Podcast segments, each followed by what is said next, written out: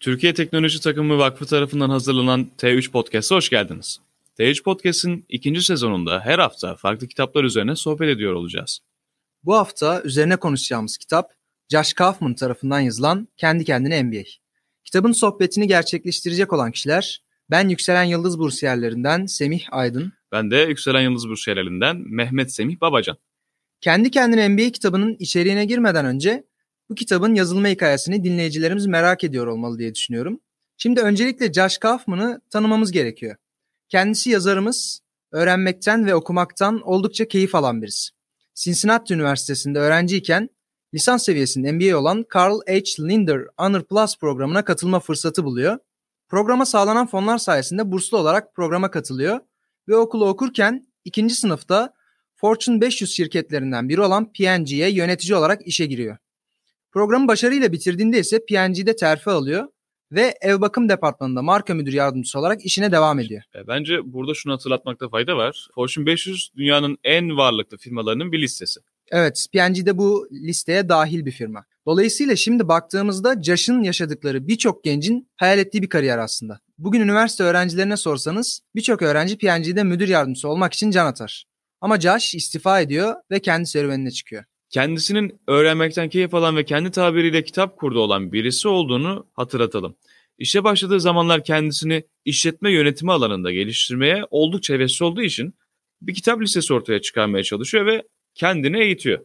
Ama tabii bildiğin gibi internetle birlikte bir ton kaynak var. Aynen öyle. Bakarsan bloglar, dergiler, gazeteler, sosyal medyada paylaşılan postlara ve benzeri bakarsak milyonlarca kaynak çıkıyor. Evet. Fakat kendisi değerli ve değersiz kaynakları belirlemek adına bütün kaynakları izlemeye başlıyor ve ardından bulgularını hem arşiv hem de ilgilenen insanlara yardımcı olsun diye internete kaydediyor. Kısacası kendi kendine NBA'in kökleri burada atılmış oluyor ve Josh Kaufman'ın serüvenin başlangıcı kendi kendine eğitme istemesiyle atılmış olmuş oluyor.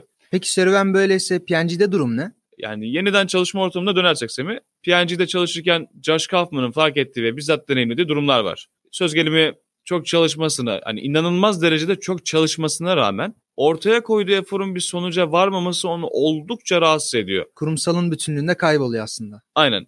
İnsanların yalnızca yüksek pozisyonlarda çalışmak için MBA yapmalarını ve hayatlarını bir nevi ipotek altına almalarını bizzat büyük bir hata olarak görüyor ve bunu bir türlü anlamlandıramıyor. Hı hı. Okullarda verilen eğitimlerin konseptlerinin bir türlü işletmeleri yönetmekle ilgili ana resmi ortaya koymadığını fark ediyor ve bundan da oldukça rahatsız oluyor işin açıkçası. Demek ki MBA diplomasına sahip olmakla bir MBA programının becerilerini geliştirmek arasında aslında çok büyük bir fark var. Evet.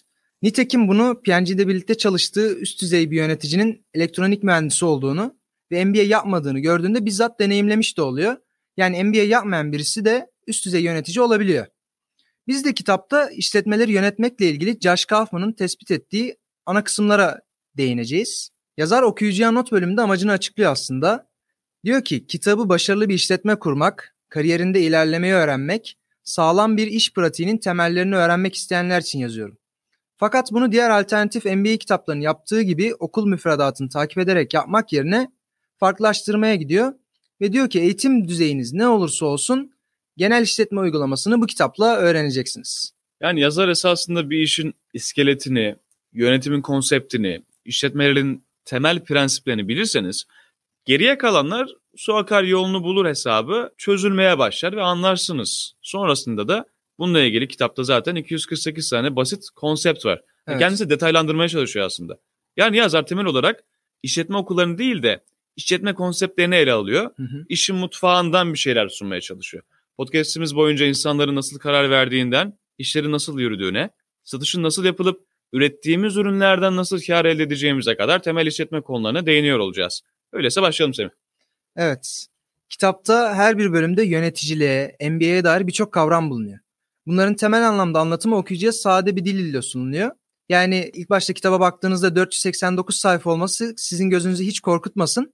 Kitaba başladınız mı gerçekten akıp gidiyor. Bölüm bölüm olması da okuyucuyu özgür bırakıyor. İstediğiniz zaman istediğiniz bölümü açıp okuyabilirsiniz.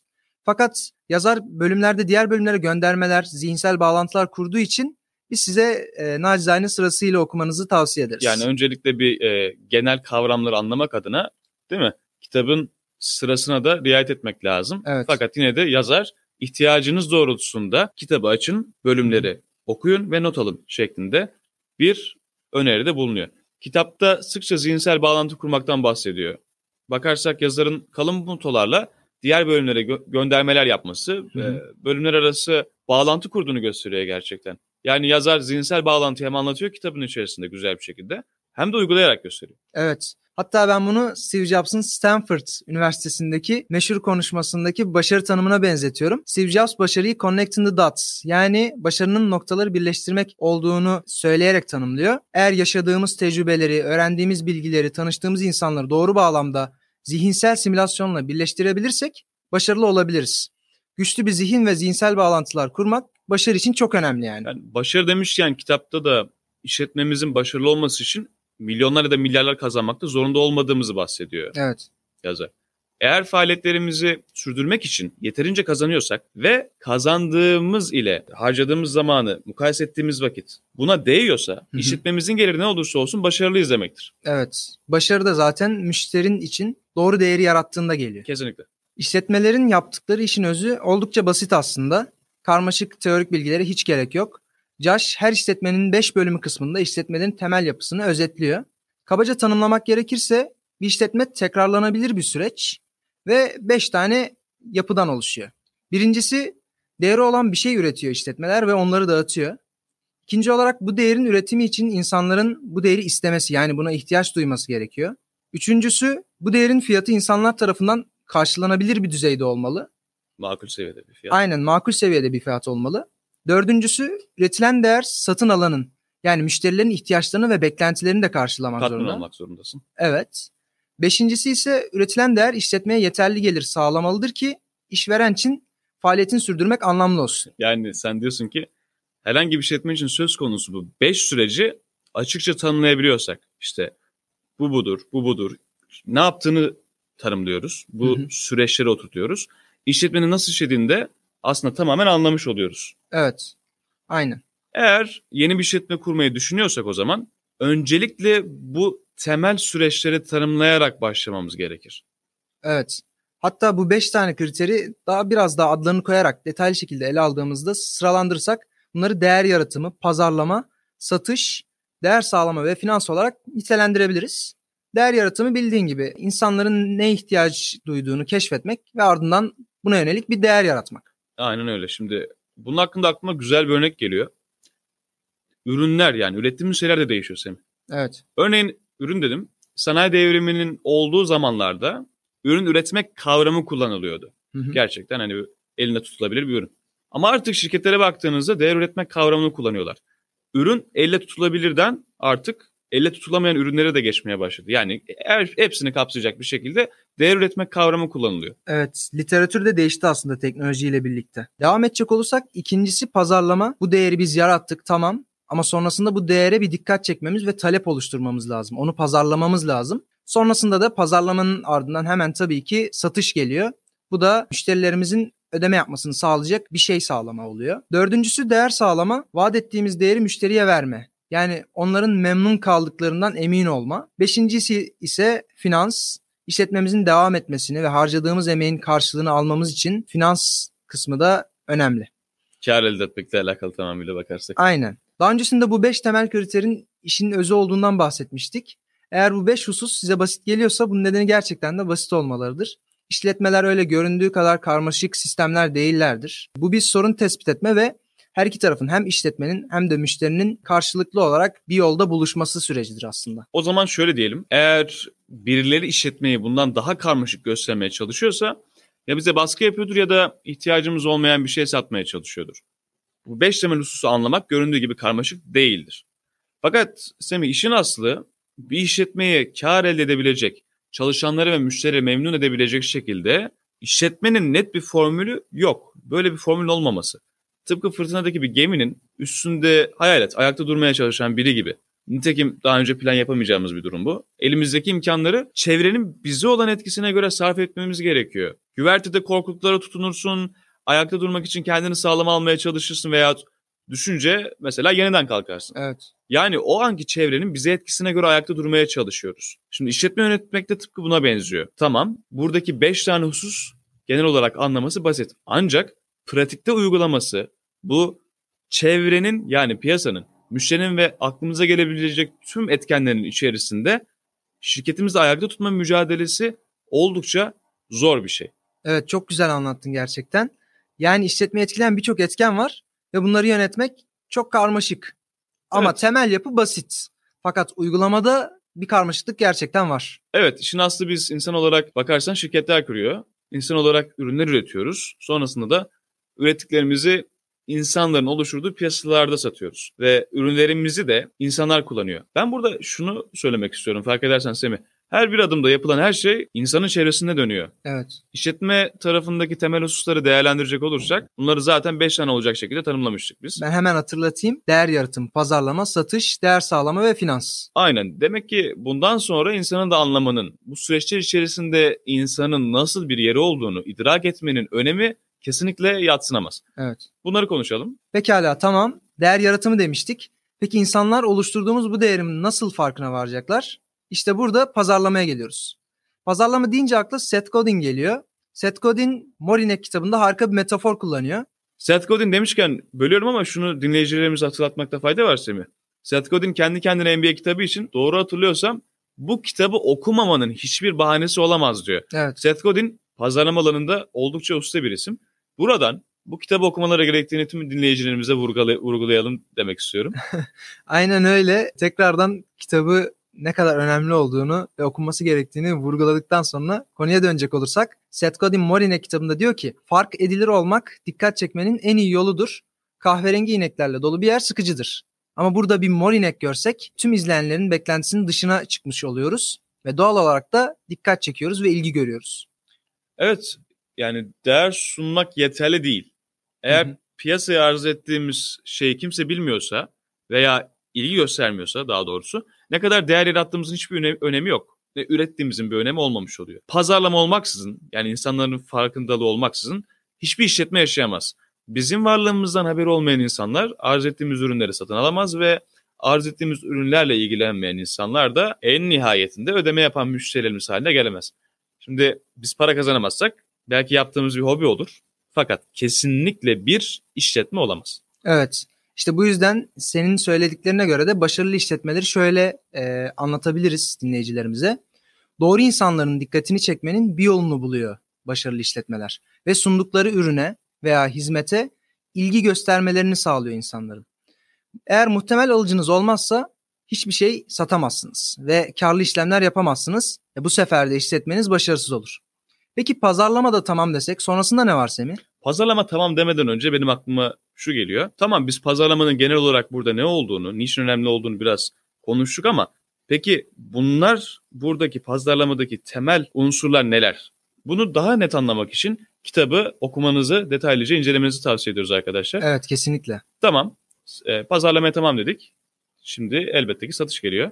Pazarlama ve satış ayrılmaz ikilidir. Ancak bazen insanlar pazarlamayı görünce satışmış gibi hani pazarlama yapan kişi satış yapar gibi anlayabiliyor. Evet. Daha öncesinde bu kitapla tanışmadan öncesinde ben de bu açıkçası yargı vardı. Fakat artık iyice ayrıldı. Bununla ilgili satışla ilgili kitapta geçen bir söz var. Bunu da söylemek istiyorum. İnsanlar kendilerine satış yapılmasını sevmez ama satın almaya bayılırlar. Bu söz sana ne anlatıyor? Yani evet aslında birisi böyle ısrarla bir şey satmaya çalıştığında çekiniriz veya almak istemeyiz. Örneğin böyle bir kafeye oturduğunu düşün. Garson sürekli geliyor bir şey almak ister misin falan diyor. Ve bundan gerçekten de hepimiz rahatsız oluyoruz. Fakat diğer yandan Starbucks'a girdiğiniz vakit hiçbir çalışan sizi rahatsız etmiyor. İstediğiniz gibi oturabilirsiniz, ders çalışabilirsiniz, kahvenizi içebilirsiniz. Her şey tamamıyla sizin isteğinize bağlı. Yani kimse size hiçbir şey dayatmıyor işin aslında. Aynen. Bunun devamında ise satışla ilgili ayrıca bedava değer sağlamak konusuna özellikle dikkat çekmek istiyorum Semi. Bedava değer sağlamak size bir işletmenin karşılıksız yani bedava bir şeyler vermesi. Bedava. Sence bu mümkün mü? Sana samimi geliyor mu? Yani aslında evet düşündüğünde bir belki samimiyetsizlik sezebiliyorsun. Yani altında bir şeyler yatıyor gibi. Neden bir şirket bana bedava bir hizmet sunsun ki? İşte tam da beklediğim soruyu sordun. Şirketler bedava değer sağlayarak sana para ödetmiyor. Ama bilinçaltına şirkete bir karşılık vermen gerektiğini yüklüyor. Örneğin Getir piyasaya ilk çıktığında sürekli indirimli sipariş verme kuponları dağıtıyordu. Yolla Getir insanlar için sosyal sermaye oluşturuyor ve gelecekte bir ürün arz ettiğinde daha önce fayda sağlamış olduğu insanların Getir'e karşılık verme olasılığını yükseltiyor. Peki şimdi ne düşünüyorsun? Tamam bunun farkında olmak güzel bir şey. Fakat şirketlerin yaptığı bu uygulamayla hem biz kazanıyoruz hem de şirketler kazanıyor öyle değil mi? Söz gelimi Getir reklam ajanslarına yığınla para vermektense müşterilerine para vermiş oluyor. Böylece bireysel bir de bir deneyim yaşamış oluyoruz aslında. Bana kalırsa bu bir kazan kazan durumudur senin. Evet kazan kazan felsefesi diyebiliriz. İşte tam da burada değer sağlamaya geliyoruz. Biliyorsun insanlardan aldığı paranın karşılığını vermeyen insanlar için veya bu tarz e, şeylere dikkat etmeyen şirketler için söylenen bir laf var. Yani sahtekar diyebiliriz belki. Aynen öyle. Aynısı şirketler için de geçerli. Değer sağlama dediğimiz şey de aslında ödeme yapan her müşteriyi memnun etmek için yapılması gereken her şeyi içeriyor. Bunlara işte siparişin hazırlanması, envanter Aynen. yönetimi. Yani teslimat ulaştırma, sorun çözme, belki müşteri desteği. Aynen. Daha birçok örnek eklenebilir.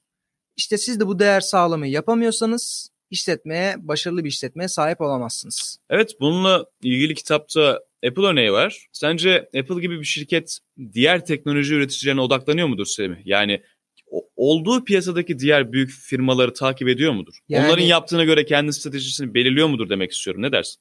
Yani böyle söyleyince kulağa hoş geliyor. Sonuçta rekabet ediyor.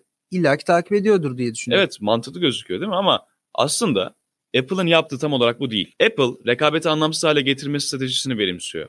Yani başkasının ne yaptığını odaklanmak yerine kendi ürününü tamamen fark edilebilir şekilde üretiyor. Bu çok mantıklı. Yani hatta telefon sektöründe de Apple aynısını yapmıştı diye hatırlıyorum. Evet. Mesela bakarsan dokunmatik telefonları hayatımıza ilk Apple soktu. Fakat iş daha da büyük. Şurası çok önemli. Apple bir şey ürettiği zaman o iPhone'dur, yani iPad'tir, MacBook'tur, iWatch'tur. Fakat diğer firmalar ürettiği vakit bu hepsi için söylüyorum akıllı telefondur tablet bilgisayardır, kişisel bilgisayardır ya da akıllı saattir. İşte fark buradan kaynaklanıyor. Yani değer akışınızda yapacağınız her ilerleme potansiyel rakiplerinizin size yetişmesini zorlaştırıyor. Rekabet etmek yerine yenilikçiliği seçen Apple ise son derece rekabetçi bir piyasada liderliği başarılı bir şekilde elinde tutmuş oluyor. Sektörü domine ediyor. Hı hı. Hatta örnekte rekabetle ilgili rekabet etmeyin, rekabeti anlamsız hale getirin diyor. Rekabeti anlamsız hale getirmek. Gerçekten Kulağa çok hoş gelen bir tabir. Rekabet demişken şirketlerin rekabet sürecinde kilit noktalardan biri de bildiğin gibi finans.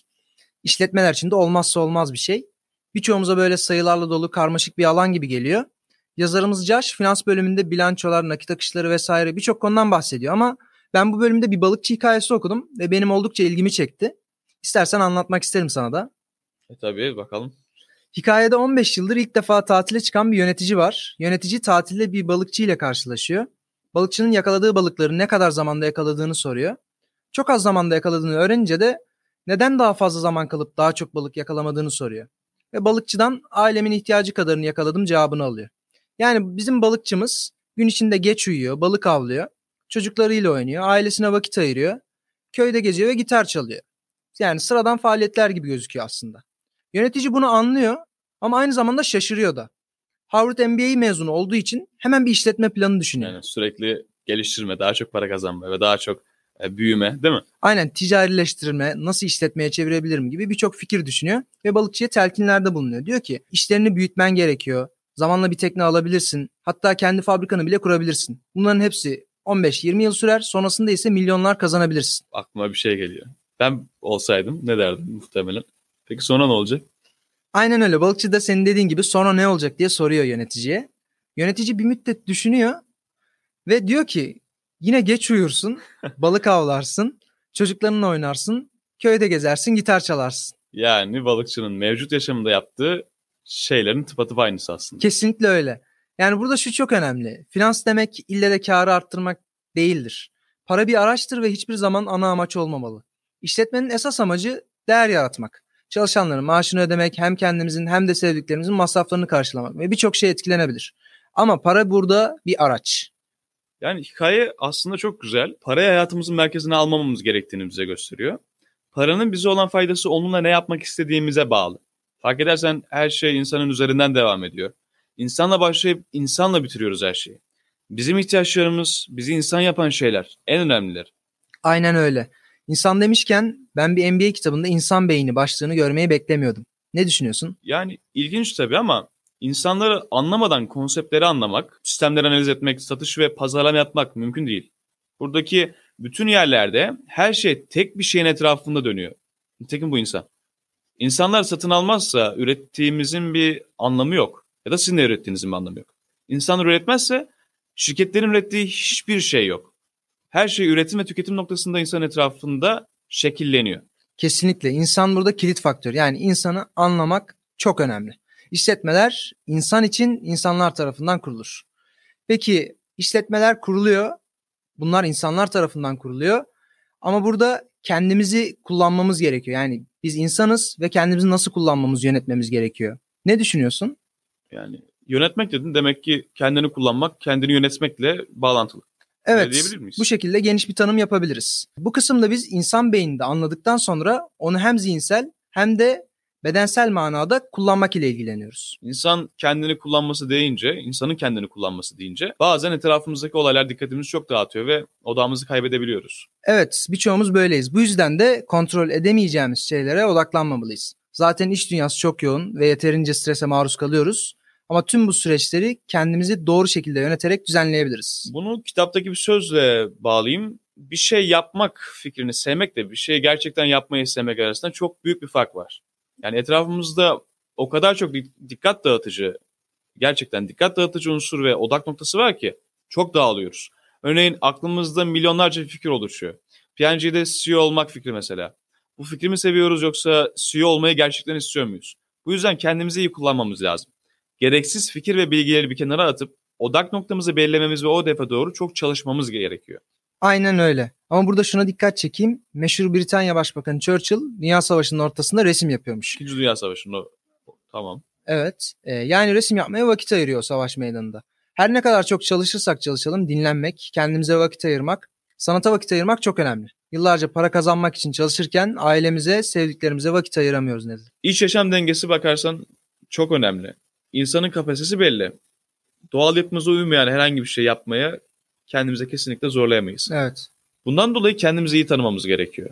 Nitekim ancak böyle mutlu olabiliriz diye düşünüyorum. Şimdi işletmelerden bahsettik, kendimizden bahsettik.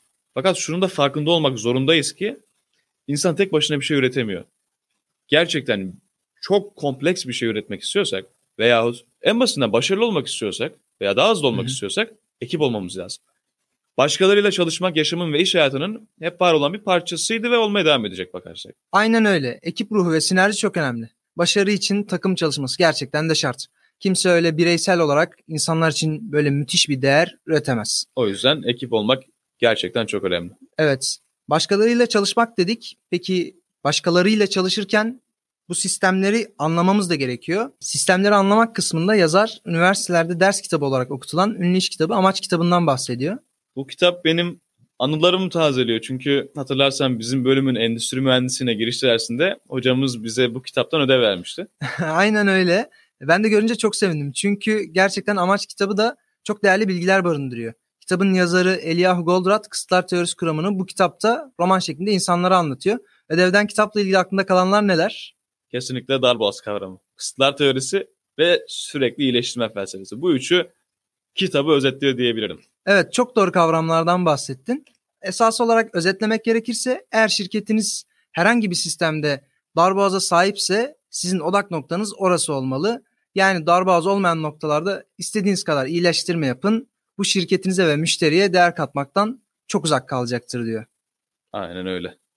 Bu değerlendirme için peki sistemleri analiz etmemiz lazım değil mi? Evet. Sistemi anladık ama analiz etmememiz gerekiyor. Peter Drucker'ın dediği meşhur bir söz var ölçülebilen şeyler yönetilebilir. E peki nasıl ölçeriz? Elbette veriye dayanarak ölçeceğiz. Çünkü bilgi çağında yaşıyoruz. Her şeyi ölçebiliyoruz bir nevi. Hı. Ama etrafımızda faydalı bilgiler olduğu kadar değersiz bilgiler de var. Şimdi değersiz bilgi deyince aklıma kitapta yine bahsi geçiyor. Döküntü girer, döküntü çıkar bölümü var. Bunu garbage'in garbage out olarak da ifade edebiliriz. Dediğin gibi mesela örnek vereyim. Yapay zeka günümüzde oldukça popüler bir konu. Yapay zekanın insanın yaptığı her şeyi neredeyse daha iyi yapabildiğini şu anda gözlemliyoruz. Evet. Ancak yapay zekanın bu marifetlerine rağmen eğer ki siz yapay zekanızı kötü bir veri setiyle beslerseniz en basit işlemleri bile yapamayacaktır. Yani garbage in, garbage out. Evet. Bu podcast'te Semih'le birlikte Josh Kaufman'ın yazmış olduğu kendi kendine NBA kitabının genel hatlarını anlatmaya çalıştık. Kitap bana işletmelerin, üretimin, satışın, pazarlamanın genel yapısı hakkında birçok şey kattı. E tabii şimdi e, bunları bir de toplu olarak böyle görmek, sonrasında her zaman okuyup not alabileceğim e, neredeyse 300'e yakın farklı küçük başlık altında incelemek şahsen benim oldukça hoşuma gitti ve bu kitabı başucumda tutacağım. Hem hayatım boyunca öğrenme sürecimde de değerlendirebileceğim güzel bir kaynak olduğunu düşünüyorum. Nitekim yazar da bunu bizden, bize öneriyor zaten. Elinize bir kalem alın, defter alın ve arada oturun birkaç tane bölüme bakın. Siz bunlardan özetler veya sonuçlar kendinize göre e, çıkarımlarda bulunun diyor. Yani kitabı tek seferde okuyup bir kenara kaldırmak yerine kitabı değerlendirmek lazım Semih. Evet, e, kitabın her bölümünden çok farklı konularda ilham alabiliriz gerçekten de. Tam bir başucu kitabı. Ben bu süreçte kendime çok şey kattım ve seninle birlikte kitabı incelemek, seninle sohbet etmek çok keyifliydi diyerek bugünkü kitap sohbetimizin sonuna geldiğimizi söylüyorum. Yeni bölüm duyurularımız için sosyal medya hesaplarımızı takipte kalmayı unutmayın. Hoşçakalın. Hoşçakalın.